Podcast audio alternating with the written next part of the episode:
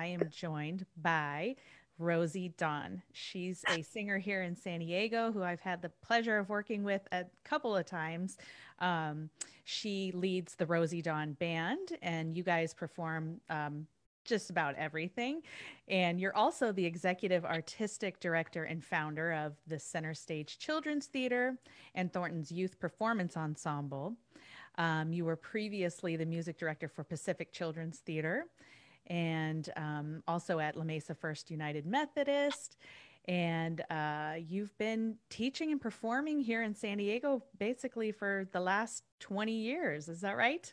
That's correct. Yeah. yeah. Well, thanks for being here. So, what's been going on during quarantine? What have you been up to?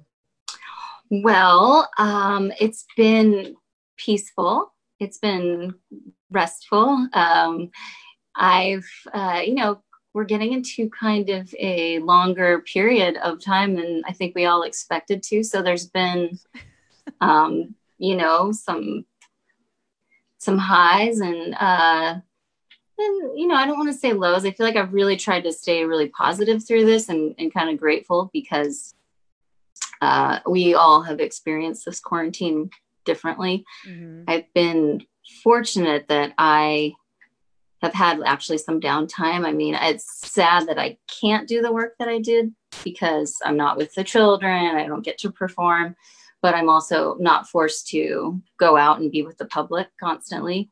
Mm-hmm. Um, so I'm able to stay home. So I've tried to use the time to do all of the things that I say I would do if I could just go up in the mountains, you know, and be by myself and be super creative.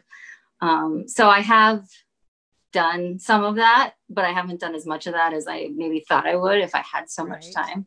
So, um, so I've had moments where I'm like got into a really creative space and then I'm just like, oh, this, this all stinks. And then I just kind of walked away from it yeah. for a while. Um, yeah.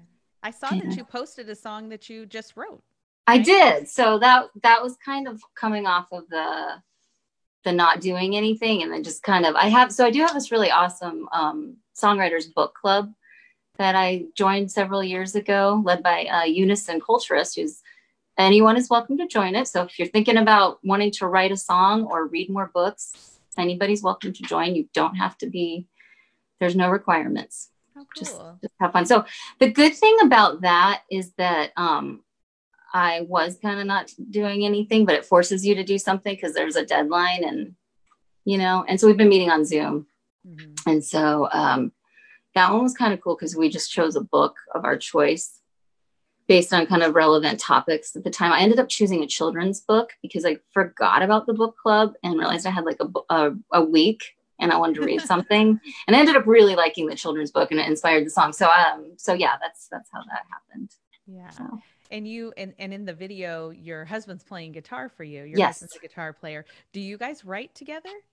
We we do a little bit. Mm-hmm. Sometimes we we're learning to um I think we're learning how to to write with each other. We've we've done it a little bit off and on, but we sometimes I think we get impatient with each other because we know each other so well. Mm-hmm. So we have written a variety of songs together, but a lot of times, um, like that song was kind of like I wrote the chords and I wrote the, the lyrics. I wrote most of it, and then I said, "Hey, can you help me make this better?"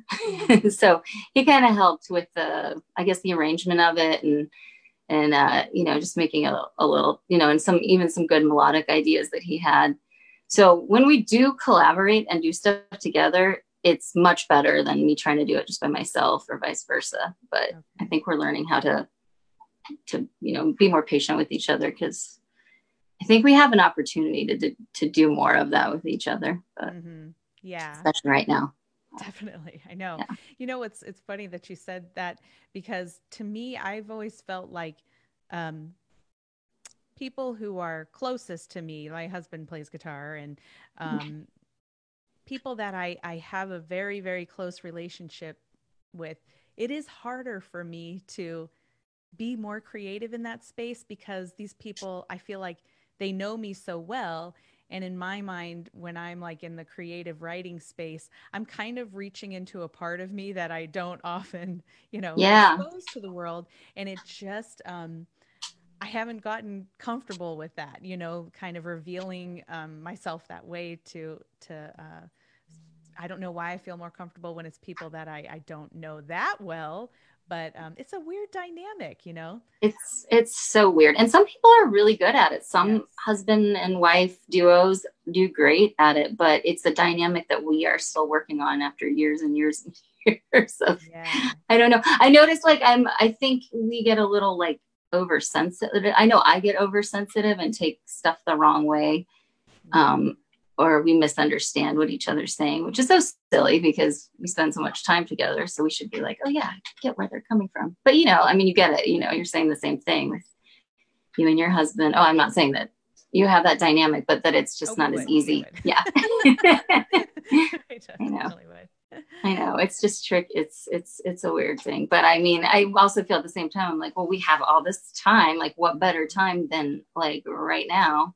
I know, I know, oh. and I think that it is. It's one of those things that I think even if those awkward feelings, that's that's a good word for it for me. That that describes my feelings at least. There is this awkwardness that um, I think you're just meant to push through it. I don't think that's something that should tell me or anybody that, oh, this collaboration isn't right because I have right. weird feelings. It's probably it's probably a good indicator that um, you know, we can come up with something good. So I'm just I think during this quarantine, one of my big things is I'm trying to get better with uh, being uncomfortable you know being in oh totally well I'm, i mean and that's actually a big reason why i've joined the the songwriters book club because i was like i'm thinking I've, I've written songs in the past when i was much younger but with a little more collaboration from bandmates and um and i've just never really considered myself a songwriter but i mean you know we're musicians and vocalists and we have melodies and ideas in our head and we hear stuff and you know, being able to come up with something that you said you did yourself is a really gratifying feeling. But I think it's also um, when you haven't told yourself yet that you're a, a, like a legit songwriter, it's um, it's hard not to hear all those voices saying, "Well, that just sounds like everything else you've heard. You're stealing something. That's not original, or those lyrics are terrible." Or you know, instead of just forcing yourself to like, well, let me sit down and actually like really, really work on some better lyrics or better phrasing or just keep mm-hmm. re-editing this song and it will become something because that's part of how a song also i've discovered becomes better is just by doing it over and over again and then it just becomes you know it evolves into something yeah that's you know definitely.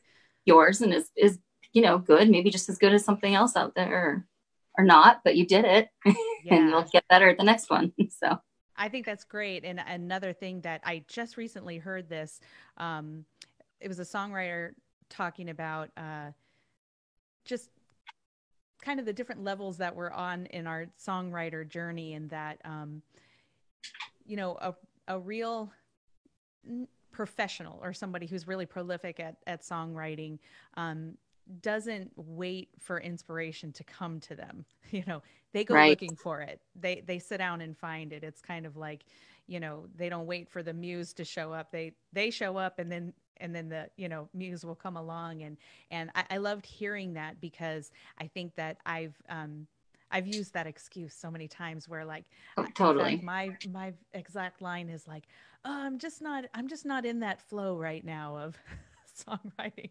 And that's basically just me being like nope i'm not doing it right now you know? right you're just waiting like waiting for that inspiration to just drop down and then it's going to be like the most amazing song. yeah a download but, a divine download.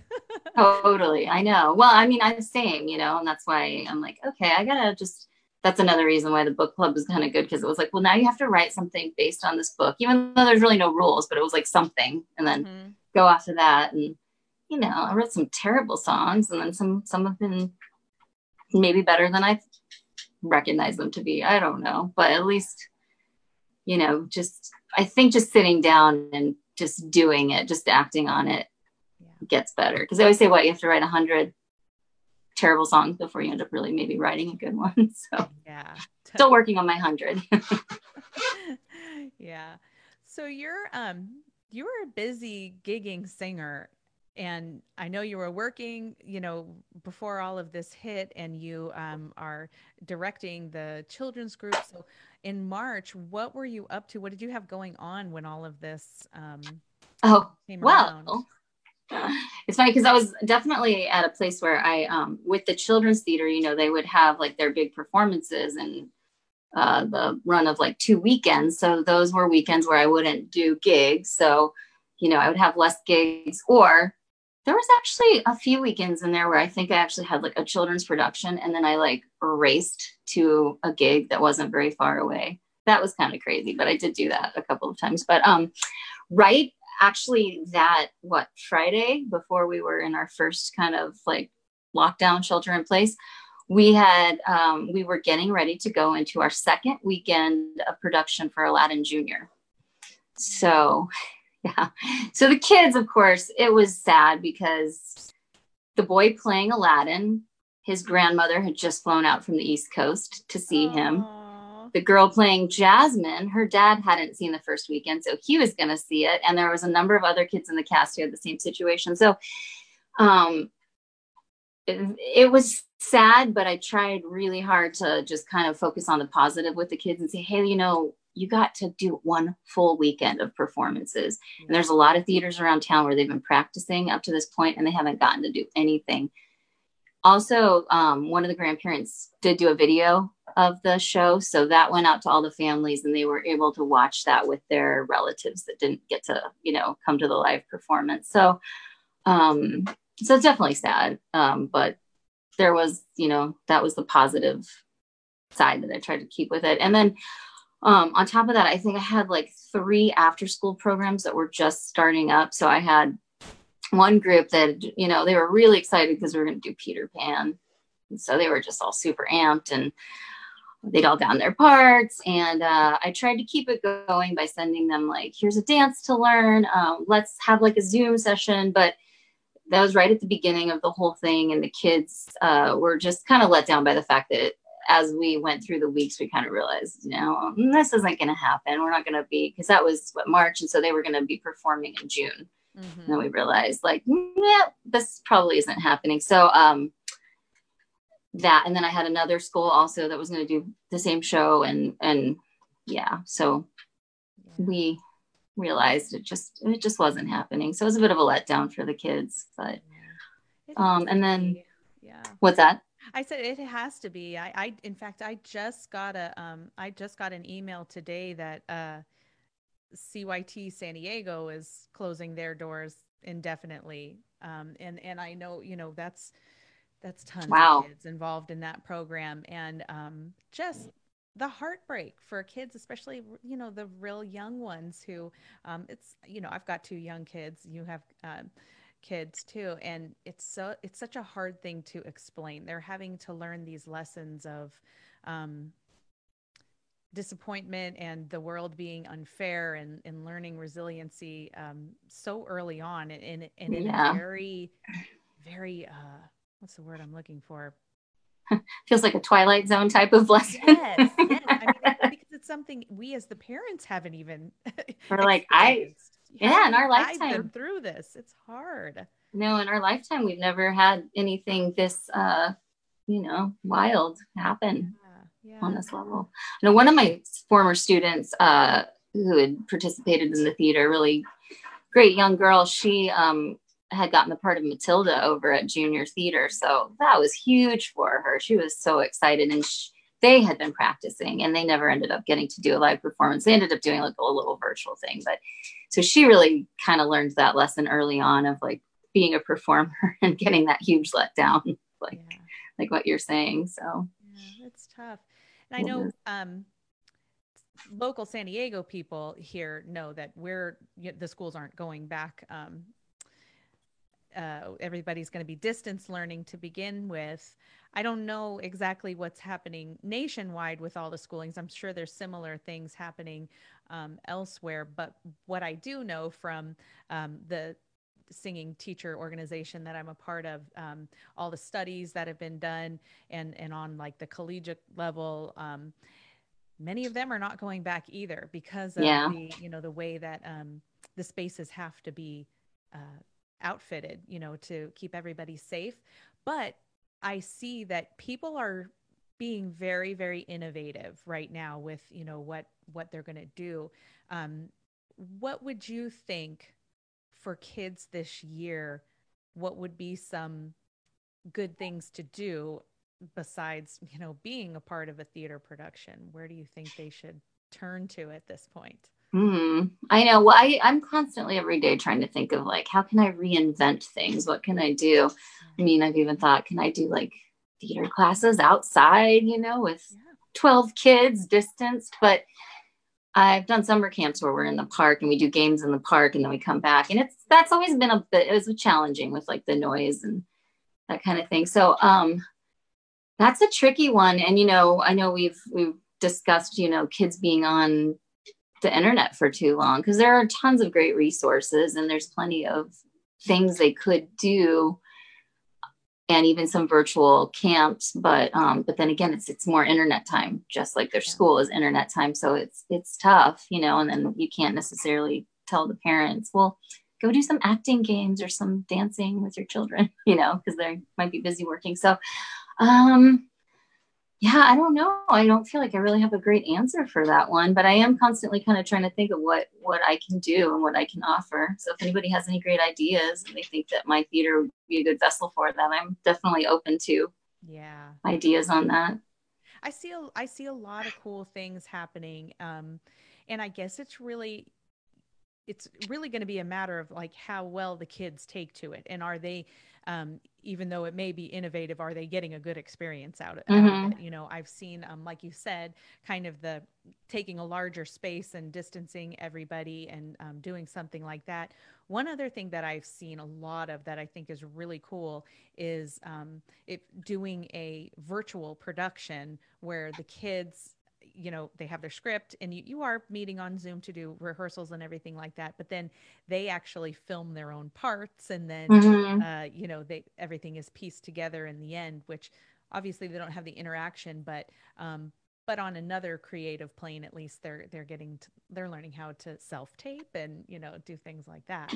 Yeah they are. They're learning a lot of um, the kind of technical side of it. Well we have done um, a little bit of that. I have a high school group that was set to perform in april the 25th mm-hmm. annual putnam county spelling bee and that's a cast of nine kids. So luckily it's a small cast so it's easy to deal with um, in that sense. And they're high schoolers um, so we didn't want to say like we're not doing the show it's canceled it's done you know because like three of the kids in the show are seniors as well so they're you know they're not going to be back at the theater after this. So we have been like having weekly zoom sessions and we did film all of the acting part in a in a kind of a zoom uh, style so that it the acting portion itself was actually simultaneous and together. Mm and then the music we are doing um, i had the kids actually record themselves in bandlab because bandlab was offering uh, like an education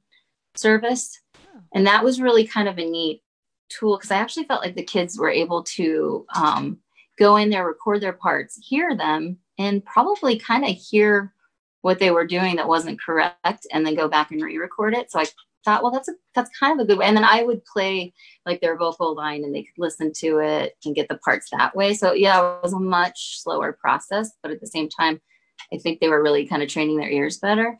Yeah. And then um, I had them do that first because I wanted them to really get their parts down right. And now we're currently going in and everybody is putting their part in acapella. Mm-hmm. And then they're going to send it back to me and I'm going to edit all edit it all. Mm-hmm. And then we're going to take each song and insert it into the acting portion that we've recorded on Zoom. So it's a bit of a tedious process, it's challenging, and I'm sure there's better ways to go about it. I'm just learning myself. Mm-hmm. Um, and trying to t- trying to do what I know and you know Google searching and learning about this whole process. But uh, we're hoping to have something finished, you know, maybe next month, and then we can say we did it. We got to do our, our little show. Not quite how we planned, but we kids got to do it. That's great. You're yeah, and that's just it. You're so. doing it. You're making it happen for the kids, and I know that that's got to mean you know the world to them when their when their options are kind of limited right now. That's a that's a really big thing.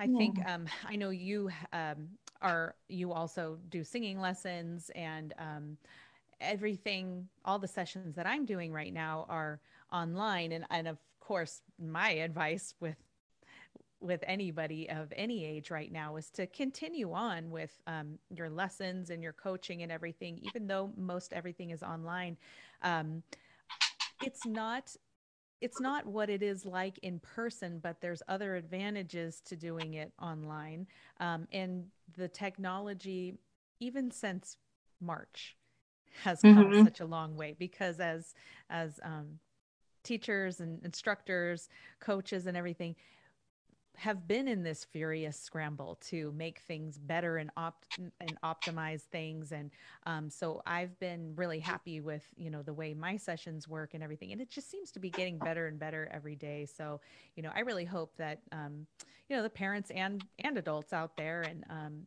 you know don't stop pursuing things uh, because of the conditions around us. But it is just kind of one of those times in life to be innovative and be as creative as you can. Yeah yeah. definitely. And and i think some people are probably hopefully looking at it as a time to do those things they didn't feel like they normally had time for otherwise you know?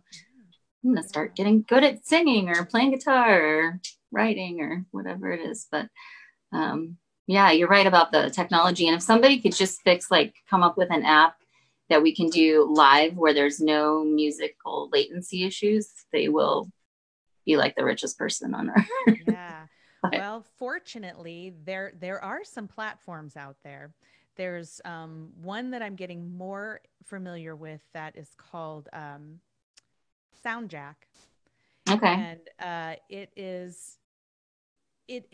I don't want to say it's complicated. It's it's really not. I mean, at first glance, it's kind of like, oh, that seems like a pain in the butt.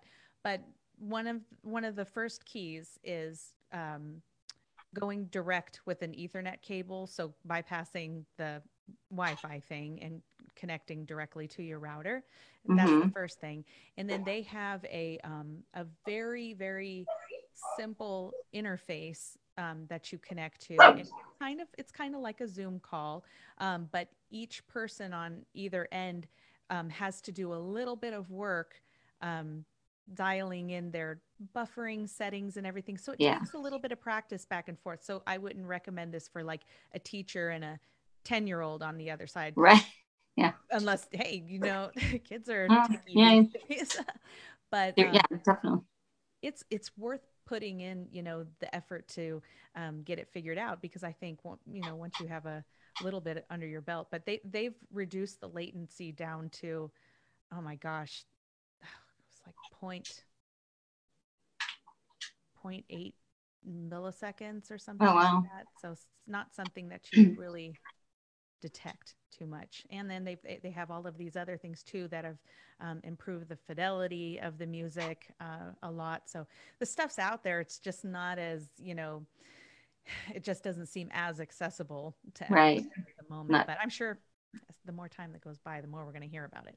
Yeah, and especially as people want to keep collaborating and doing stuff in real time you know that's a that's a whole new door that will be opened for everyone so yeah that's exciting yeah it really is. I'm i'm hopeful about stuff like that. I have a, uh, some friends who have been doing a lot of testing. Um, she's on the east coast and so she's got some colleagues out there and they're doing calls and you know having three people on at a time and um, it's it's pretty incredible. She's posted That's some so cool. um, her name is eden castile and so if okay. you go to youtube and look up eden castile she has posted the um, basically the experiments that uh, they've been doing and it's it's awesome to see so Cool. I want to check that out for sure. Yeah. Um, I wanted to ask you, I noticed that um, you have a classical background in singing and have sung with um, the San Diego Lyric Opera. Um, so, was that your first um, love or your first study of singing? No, actually. Um, so, let's see the first my the no really my first love of singing was actually um well, both my parents were musicians, but I was raised primarily by my mom. And we did a lot of like folk singing, and that's kind of how I learned harmonies. And then eventually in college, I was like, I don't know what I'm going to do with my life. I want to be like a dance therapist. And, you know, it's totally not what I ended up being.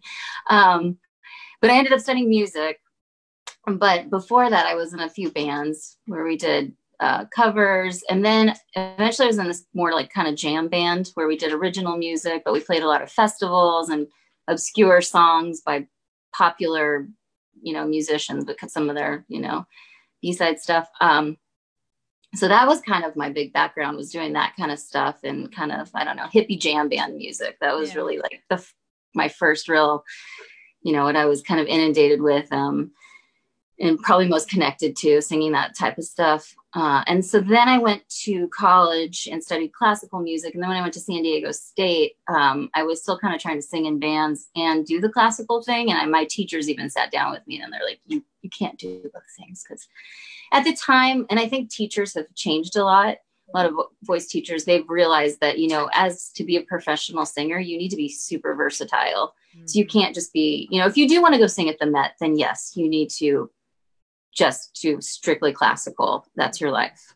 Um, but if you want to get jobs, and besides, you know, being a famous opera singer, you know, you need to be able to sing in, you know, a band. You need to be able to, you know, just do just about everything. So at the time, though, they weren't really thinking that way, those particular teachers. And so they're like, you need to focus on your, on that, you know, to finish your degree. So I did kind of I quit the band thing for a while and just focused on that. And then I sang with Lyric Opera, and then also sang, uh, sang with San Diego um, Opera Chorus downtown.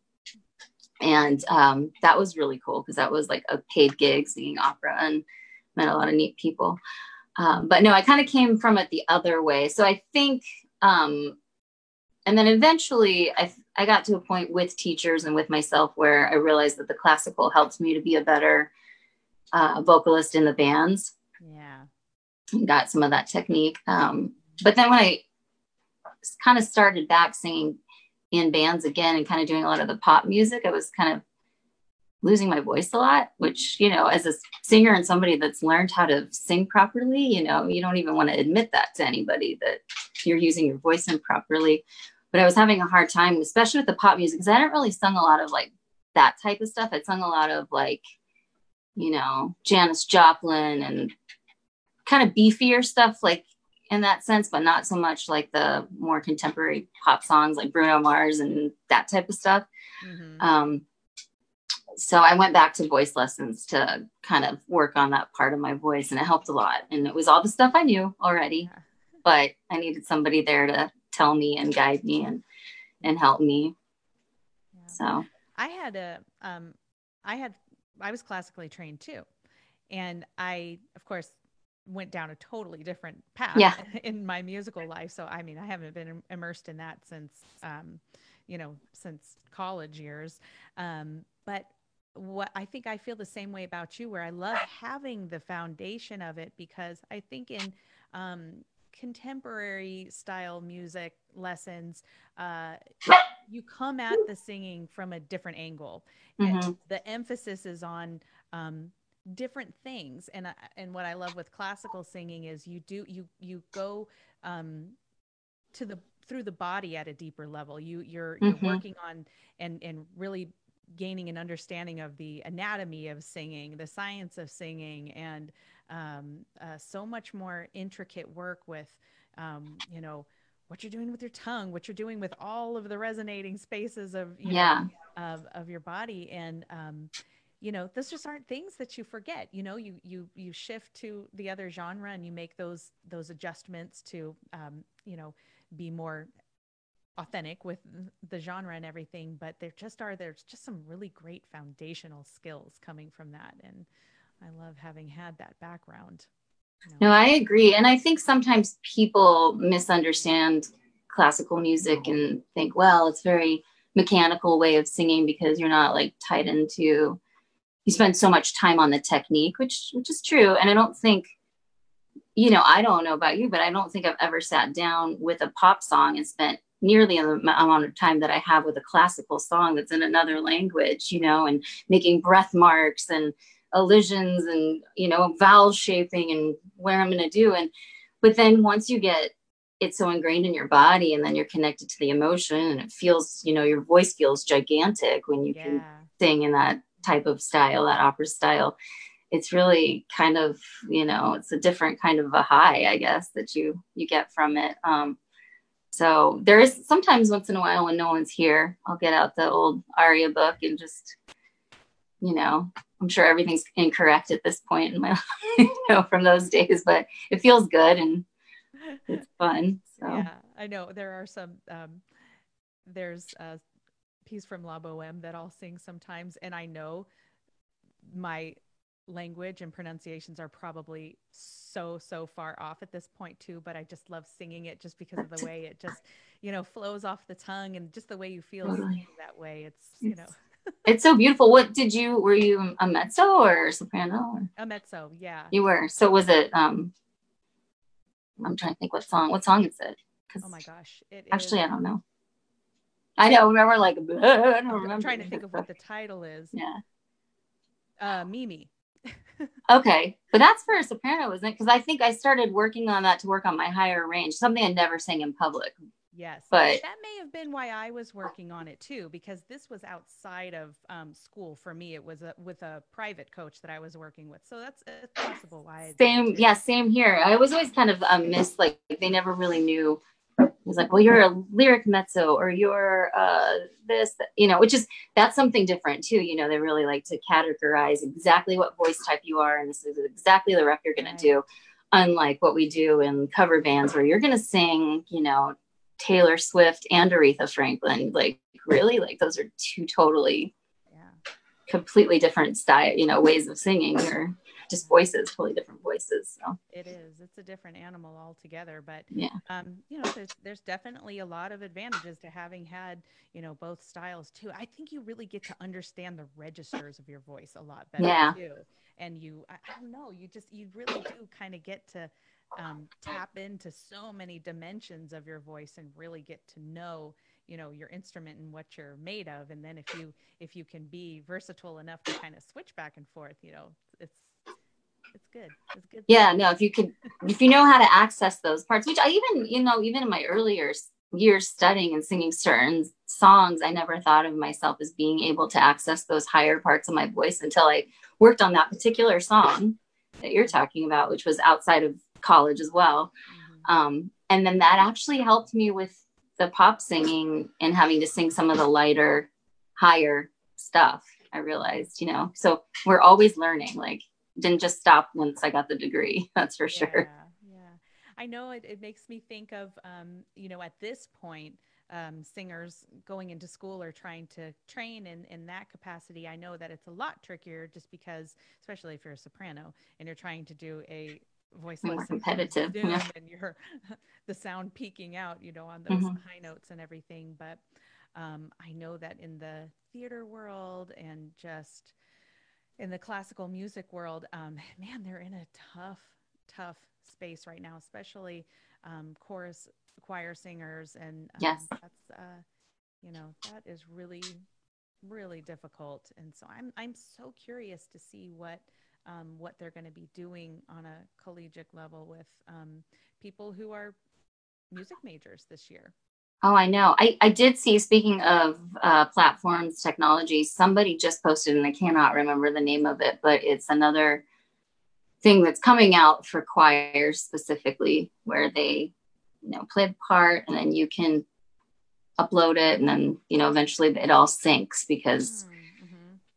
Again, I don't remember the name of it, but that's looks like it's going to be kind of a neat tool for choir directors. I mean, it's not doesn't answer every take care of every single thing, but it's a start. So, yeah. Well, what are your thoughts for yourself musically? How are you thinking about um, going forward? Because obviously, it's it's really difficult to predict when we're going to be back um, performing live. I mean, uh, my hopes are that it's at least by the beginning of the year, but who knows? I mean, things change every day, so I don't know if you're like me. I'm I'm kind of in that space where I'm considering a lot of different things and exploring yes. a lot of different things. And um, what are you thinking?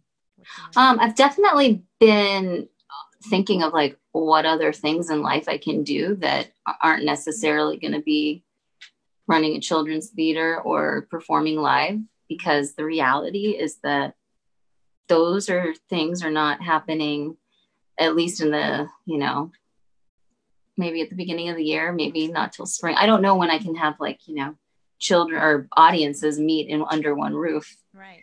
For a children's theater. So maybe I'll have to think of ways they can perform, you know. I think I mentioned something earlier about them performing in the park or something like that. But um, I don't know, you know, that's all kind of nuts with sound and everything. But as a uh, singer right now, I think I want to focus on pushing and being brave about songwriting and just doing that stuff. And then, you know, we have enough tools at home to put something decent on a track. Nothing, it's not going to be like having a full on cool recording session with a bunch of, you know, live players. But my husband plays guitar, he can play some other instruments. Um, and he's been playing around with a lot of like Reaper and a lot of different platforms. So I think we can at least try to do something like that, like some little creation mm-hmm. and just kind of put my my energy into the creative aspects of it for now yeah. and then um see what the future holds as far as actually gigging i mean i have i have a bunch of wedding gigs lined up and and every month one says this is postponed till next year which i'm like yeah of course they are so which is fine oh, i know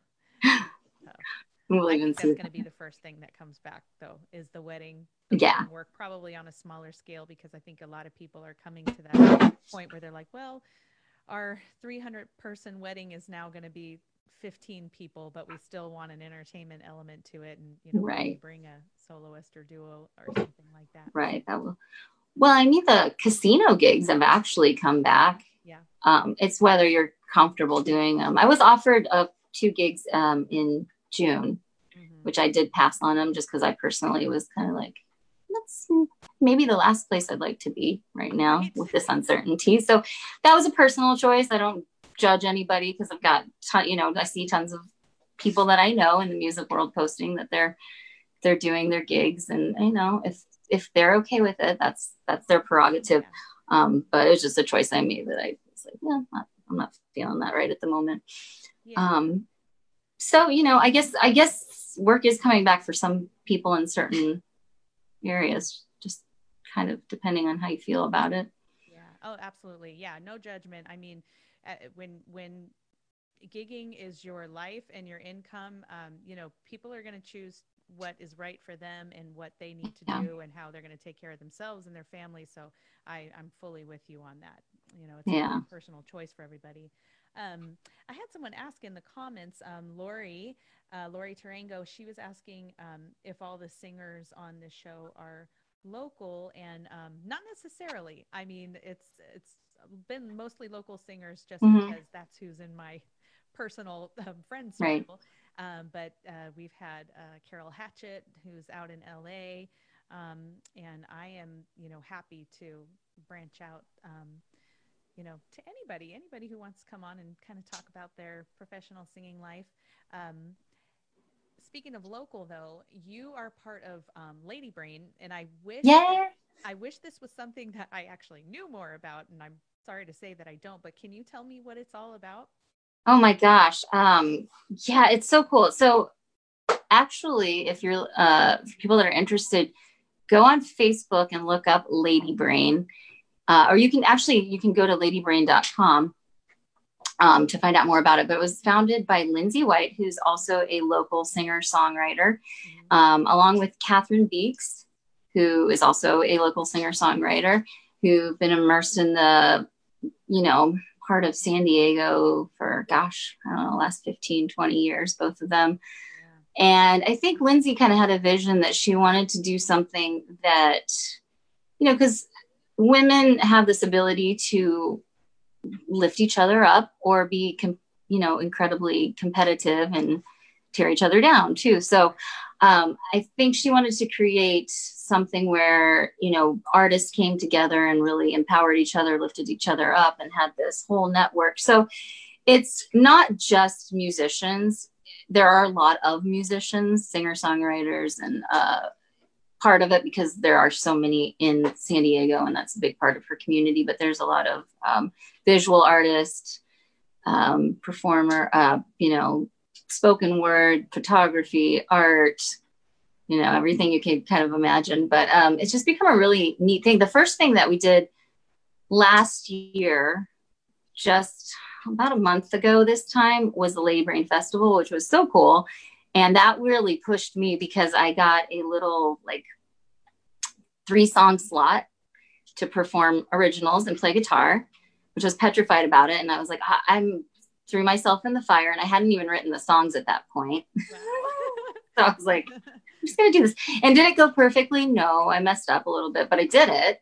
And um, my friend Heather Marie and I also did a little news segment where we played a song we wrote together. So really like pushed myself and it was so neat. And that was all because of Lady Brain. Um, and that was such a cool festival. So it's a shame that we weren't able to do that this year. They did do a film festival um, in Lure. They're working on that. So, um, so hopefully that kind of gives you a little, you know, that's I'm explaining it somewhat well, but um, but I would encourage you to go check out the website. And Danielle, you should definitely be a lady brain. You are. So we need to make you part of that group. Because there's also a lot of really neat um, people in that group that I think you would enjoy interviewing as well. So yeah, definitely. I, I would love to do that. I'll definitely be checking it out. Okay. Um, because I, you know, I see, I see everything that's been posted in social media and I'm always curious, like, what is that? But right. yeah. Definitely look into it. So it's, um, you have these events like a festival, but in is it something that's kind of just a community of people that have come together and then and you just collaborate? Is it something where you're meeting together or just kind of uh well, so there actually have been specific things where they've brought in, um, you know, speakers on different topics that people might be interested in, like, you know, setting up your home recording studio or, um, you know, presenting yourself, like, you know, how to, I guess, you know, media platforms and how to different topics like that. So at first we had um, like a monthly meeting mm-hmm. and it was a, a membership thing. So now there is, I believe there's a membership fee, like an annual kind of thing to help support the group.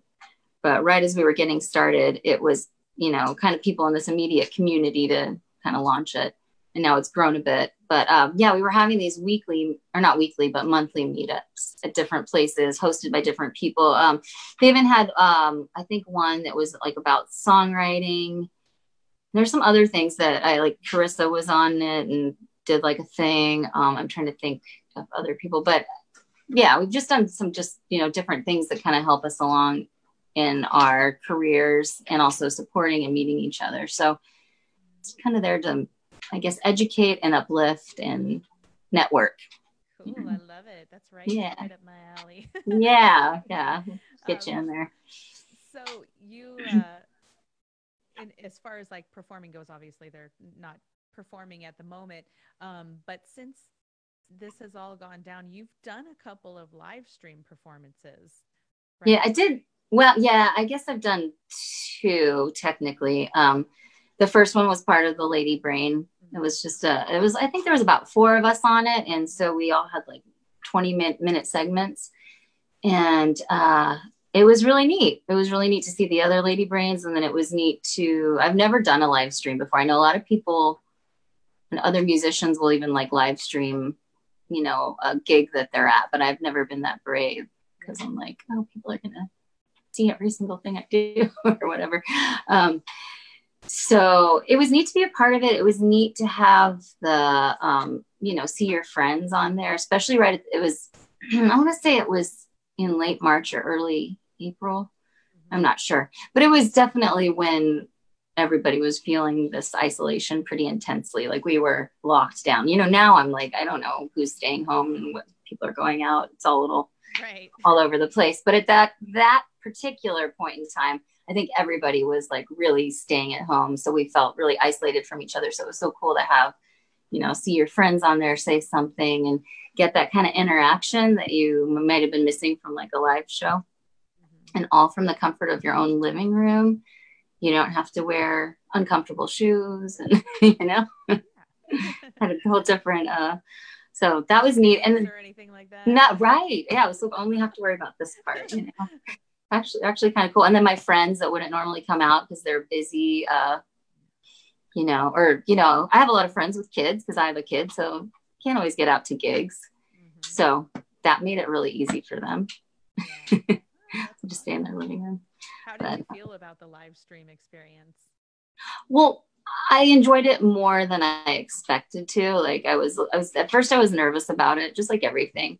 And then once you kind of relax into it and you see people are there with you, it it actually felt a lot more natural than I expected it to. Mm-hmm. And uh, we really should just do it again sometime, but um, you know, I don't know for whatever weird reason I haven't gotten the the nerve to work up a set and do it again. But I did enjoy the fact that um, you know, then the cover bands, it's fun because the crowd is there and they love to dance, but you have that responsibility of like, and it's your choice as a performer to do what you want, but you also thrive off of the energy that the audience is giving you. So if you play the songs you know they like, they're going to dance. It makes the whole night just more fun. Um, where with this it was you know about kind of i chose songs that just were really meaningful to me that i connected with that were kind of maybe more mellow down tempo. Mm-hmm. and so i enjoyed that a lot. I got a lot of out of that. Yeah. You know what i think is so cool about it is that it's really i just think it's a it's a change of um culture. It's a change of culture with the generational change.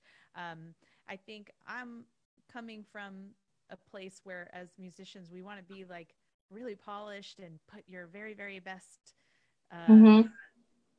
thing product forward and um, with as little uh, as little of flaws showing as possible which there's definitely nothing wrong with that but i think where we're at now with the younger generation and i really applaud them for this they have this fearlessness to go on and do a lot of these um, live streams and you know i mean they've got snapchat tiktok all of these things where the premise is just kind of doing these spontaneous imperfect um, performances or you know messages and stuff.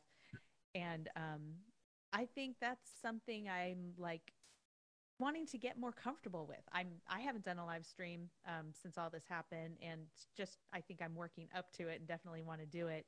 Um, but you do you have to kind of like show this uh, vulnerability side of you that um, yeah we're not really accustomed to doing that in the live band scene.